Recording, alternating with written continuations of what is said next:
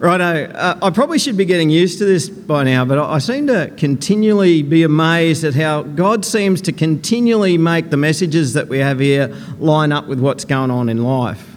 Uh, we don't have a very complex preaching program here. Um, we take, do things very simply. We just work our way through whole books of the Bible. So um, just pray about, well, Lord, what do you want us to teach on for the next six months, 12 months, or however long it takes? And we, we, we pick a book in the Bible and we start at the beginning and we work our way through it until we get to the end. Uh, occasionally, very occasionally, I do take things a little bit out of order. So, for example, Palm Sunday wasn't long ago, and on that day we jump forward to the bit where Jesus rode the donkey into Jerusalem. Uh, on Good Friday, we skip forward to the bit where Jesus was crucified. Had a bit of trouble on Christmas Day because we're preaching on the Gospel of Mark, and Mark actually doesn't have the account of Jesus' birth. So that was a bit of a trouble for us. But apart from seasonal stuff like Christmas and Easter, we just work our way through and through the book that we're studying. And it is amazing how often God just makes stuff line up with what's going on in life and in the world. So, for example, uh, last month was when freedom of speech suddenly became a national issue because Israel Folau had posted something on his social media about hell. And guess what the Bible reading for that week just happened to be about? Jesus was teaching about hell. And so we're able to address it there and then. Okay, well, what do we as disciples of Jesus really believe about hell? But most of the time, I don't even know about how these things have lined up until after the service. And, and one of you will come up to me afterwards and say, Wow, it's just amazing that, that, that you would talk on that today because such and such has been going on in my life during the week. And I'd had no knowledge of it. Um, well, that's just something that God has done. So, here we are today. Now, as you can probably guess, I did know that Sammy's dedication was coming up today um, because Robin put it in my diary. And she keeps reminding me, you know, it's only six weeks until the dedication. You should go and visit the family, you know, and, and you know, it's only five weeks, you know, it's only four weeks. And so I did know it was coming up. But I also knew that in this section on Mark, there's actually uh, some really tough stuff. So, for instance, last week was pretty heavy sort of message as we were hearing what Jesus had to say about, about marriage and divorce. And there's some really confronting teaching at times. So I was actually a little bit worried about where we might actually land. But when you see what the Bible reading for today is, you'll probably think I planned it that way. Uh, I didn't. This is just something that God seems to do. It just happens to be where we're up to this week. So we're going to have the reading now. It's only it's Mark chapter 10 verses 13 to 16. Mark chapter 10, verses 13 to 16. And they were bringing children to him that he might touch them, and the disciples rebuked them. But when Jesus saw it, he was indignant and said to them, Let the children come to me, do not hinder them, for to such belongs the kingdom of God. Truly, I say to you, whoever does not receive the kingdom of God like a child shall not enter it. And he took them in his arms and blessed them, laying his hands on them. What an amazing thing, eh? Just happened to be the reading for today. And what a perfect reading for a dedication. Now, if we didn't know any better, we might just conclude, oh, that's an interesting coincidence. But when this sort of thing just seems to happen over and over again, you, you sort of start to realise actually it's not a coincidence. This is just something that God does. It's a God incidence. Sammy, where is Sammy? There he is. Sammy, the Lord has a special message for you today, and it's a special message for all of the children. Jesus loves you. Jesus loves you so much. Jesus loves, welcomes, and blesses little children.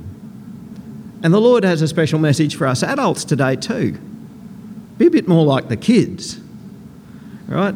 That there is no great academic leap required to become a Christian. It's just a matter of receiving the kingdom of God with the faith of a child. Isn't God good that for this day of dedication of a child, our word for today is let the children come to me. Do not hinder them, for to such belongs the kingdom of God. Righto, so what's going on here? The, the, the, people were bringing their kids to Jesus for him to touch them. Now, the sort of touch that, that we're talking about is described in verse 16. And he took the children in his arms, he put his hands on them, and blessed them. You know, one of the great sadnesses of our broken world is the perversion of touch. A simple hug can be more effective to console the grieving than a thousand words. Physical contact with the outcast lets them know, hey, I'm with you. I'm not somebody who's rejecting you. A crying child just needs to be enveloped in somebody's arms to feel the compassion and be consoled. The lonely person just needs someone to come up beside them and put their, their hand on their shoulder just so that they can experience someone being with them and knowing that, hey, I'm not alone. But sometimes, and this is where the tragedy is, that when simple, innocent, consoling touch is exactly what's needed, we avoid it. We avoid it because touch has become so perverted in society, we've, we've come to the position where we're afraid to touch, just in case an allegation might be made against us. And yet, it, it really remains one of our basic human needs to be touched. At the moment, I, look around this room and I'm amazed at the number of teachers here. Put up your hand if you're a teacher or trained as a teacher or work in a school. Put your hand up. There's some are a little reluctant. Yep. Fair few teachers. And here I am, compared to you guys, I know nothing about, about this. Um, I rang my cousin during the week, who's also a teacher, and she works has does a bit of work with childcare centres as well. And she told me how there was a period where pretty much all touch was discouraged. But now the experts are realising something which I think most of us always knew is touch is something that's very much needed in the life of a child. And sometimes, often, the, the ones who are hardest to love are the ones who need the love the most. And there are ways that we can safely share touch without being inappropriate. On the back, as long as it's above the waist, a sideways hug, a pat on the head, a rub on the head, a, a high five, or whatever. And very importantly, don't share touch if there isn't other adults around. But Jesus often touched those whom he healed. Um, some of you will know that Robin's um, trained in infection control, but she works in hospitals and whatnot. Um, and she probably cringes at the fact that Jesus constantly seemed to break infection control policy. He'd touch people with infectious diseases, he, he would touch the untouchables, people who everybody else by law were forbidden to touch. And yet Jesus would touch them. But when the people brought their kids to Jesus, it seemed like the disciples in this instance tried to shoo him away. Uh, the disciples rebuked them. They disapproved that these kids were being brought to Jesus. Now, we're not actually told why. Uh, now, I've heard this passage be preached on many, many, many times, and usually we get told, oh, it's because, because they thought that Jesus' time was much more valuable than these kids and they shouldn't, shouldn't be bringing the kids. Well, actually, we're not told why.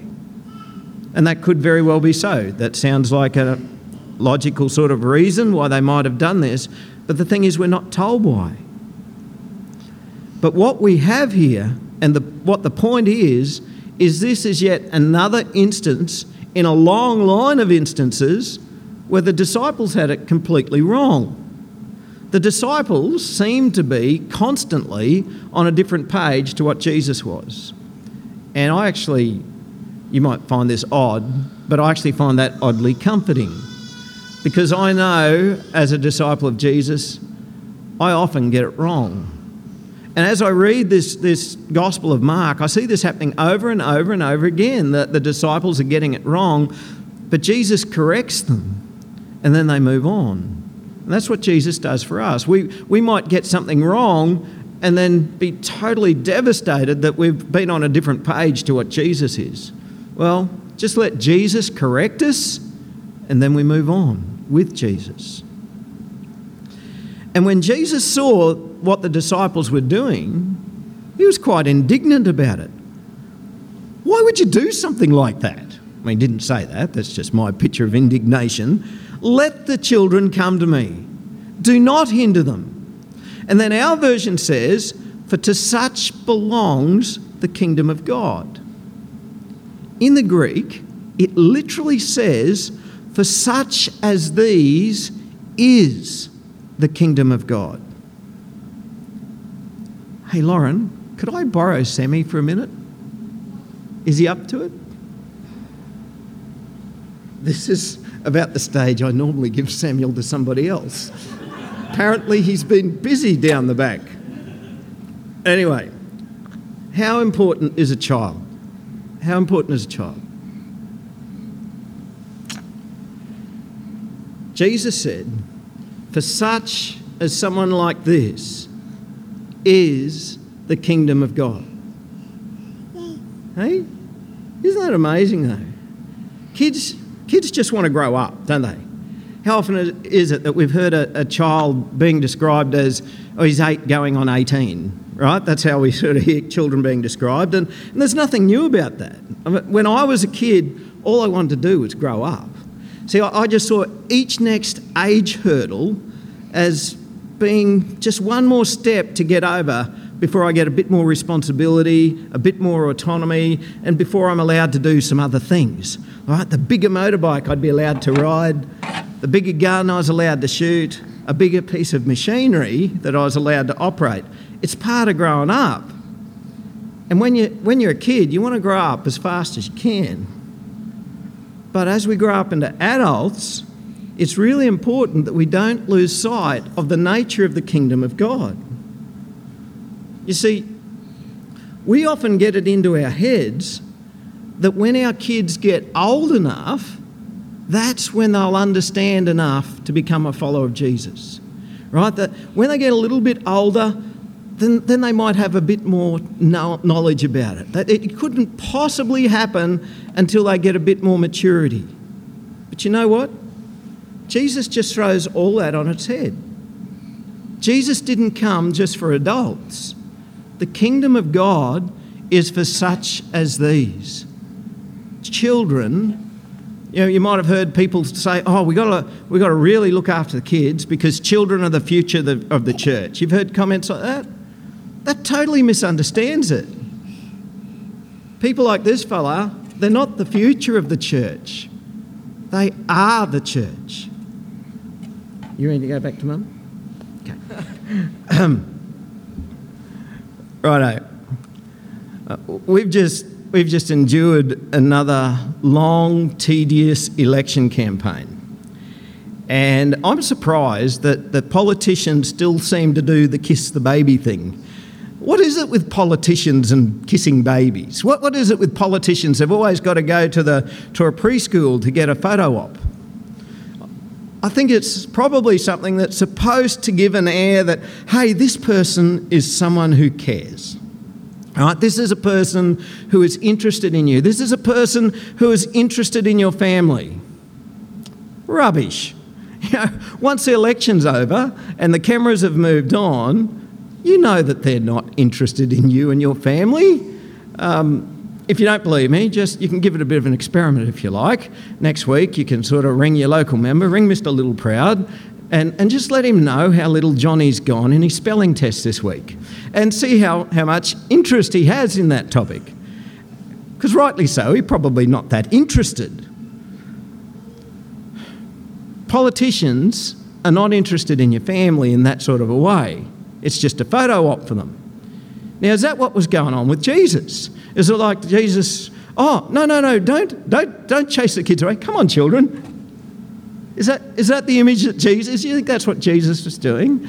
Not at all. Jesus loves, welcomes, and blesses little children. Jesus genuinely cares about our kids. In fact, he says, such as these is the kingdom of God.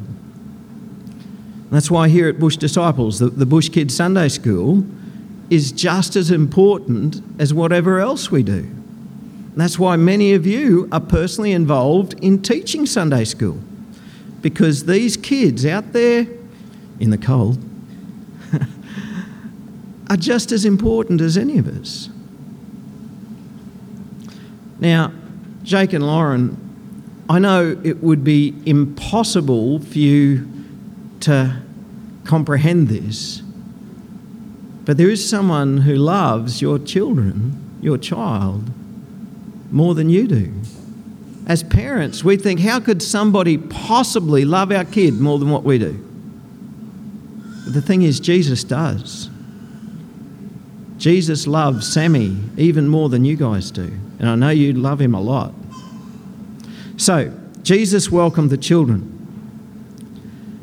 But then Jesus went on to say something really profound. He said, Truly, I say to you, whoever does not receive the kingdom like a God like a child shall not enter it. Now, let me tell you, that is a very real stumbling block for some people. We have here a picture of a childlike faith, the unquestioning trust that a child places in an adult that they love. I reckon, oh, by the way, I promised Ben I wouldn't tell, tell you which child it was because he gets embarrassed when I, when I do that. So I won't tell you who it is. But I reckon about the most ashamed that I have ever felt was when I unintentionally betrayed the unquestioning trust of one of my children. When one of them was a little boy, he had a haircut. And um, one of our boys is quieter, the other one sort of likes to talk more. Things got really quiet when one of them left home. But during his haircut, he was talking a fair bit and he ended up with hair in his mouth.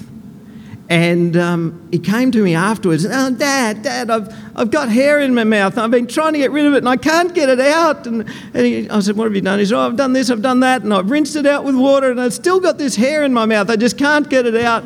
And I was actually doing something else and I was just trying to fob him off. And so I made a joke out of it. Oh, did you use soap?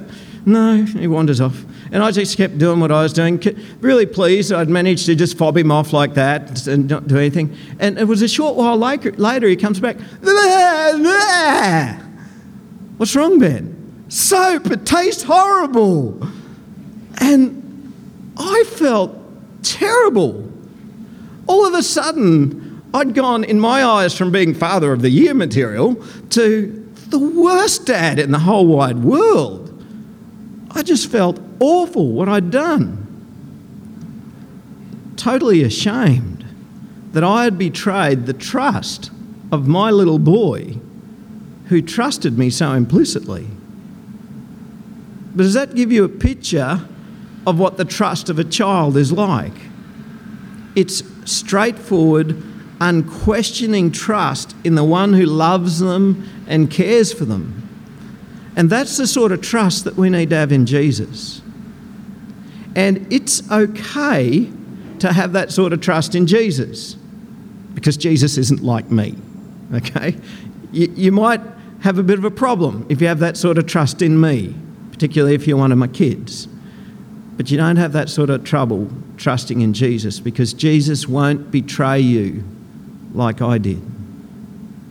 But for some people, that remains the barrier right there. In their perceived intellect, they reckon that they know better. They believe that, that they are above having that sort of trust.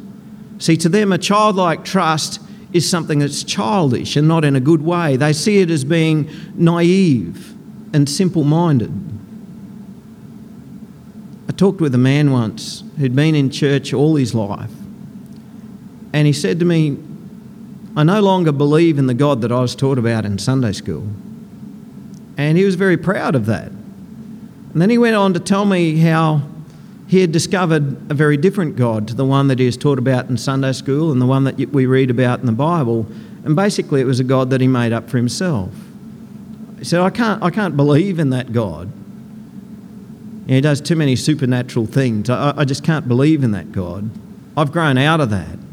And so I've got this God that I believe in. And he said, You can't expect me to believe in that other stuff anymore because that's the sort of stuff, it's just a fairy tale that you tell kids to believe. I'm not like that. I'm not a kid anymore. I've moved on. And my heart really broke for him. And my heart still breaks for him. That the unquestioning trust that he once had in God, he'd let that go. You see, we have here Jesus takes a child in his arms and he says, Such as these is the kingdom of God. And yet this man was so proud that he'd grown out of it.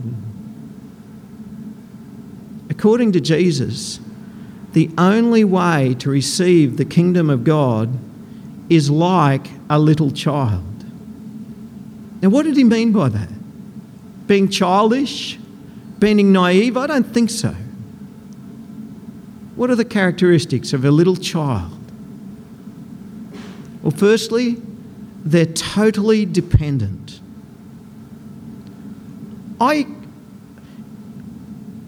when you look at the, the, the natural world, the animal kingdom, whatever, I can't think of any animal that whose young is as dependent as a human child and dependent on their parents for as long as a human child is.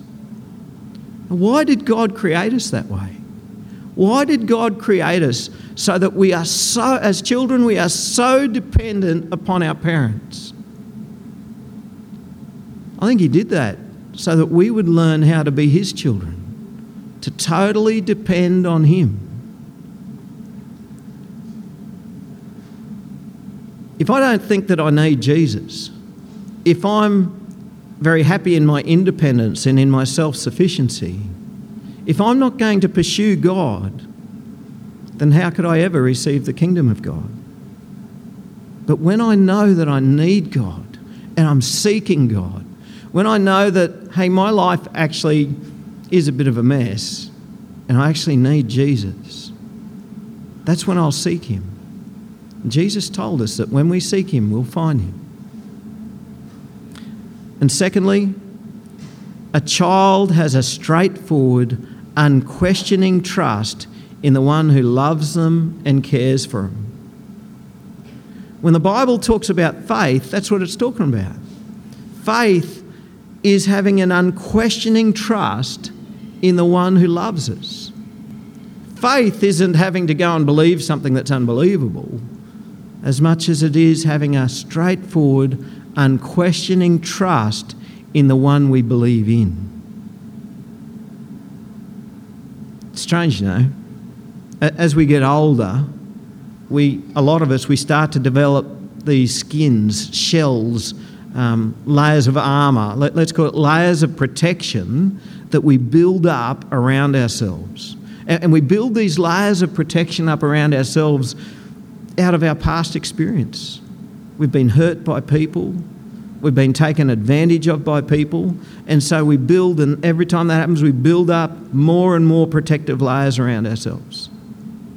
And these might be expressed in cynicism, skepticism, distrust, sarcasm, suspicion.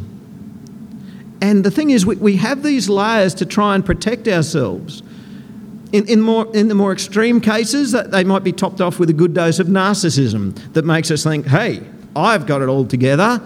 It's all about me and I'm on top of it. And all of these layers that we build up to protect ourselves are precisely what keeps us from the kingdom of God. Here we are, we're desperately trying to protect ourselves from being hurt.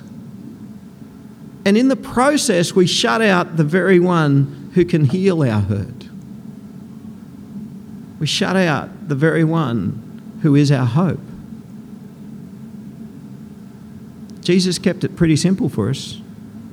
He said, Truly I say to you, whoever does not receive the kingdom of God like a child shall not enter it.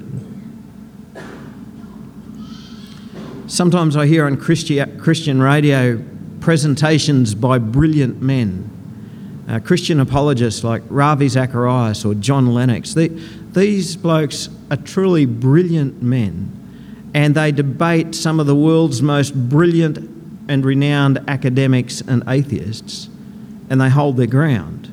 And it's all very impressive. So it's not only simple people like me who believe in Jesus, smart people do too.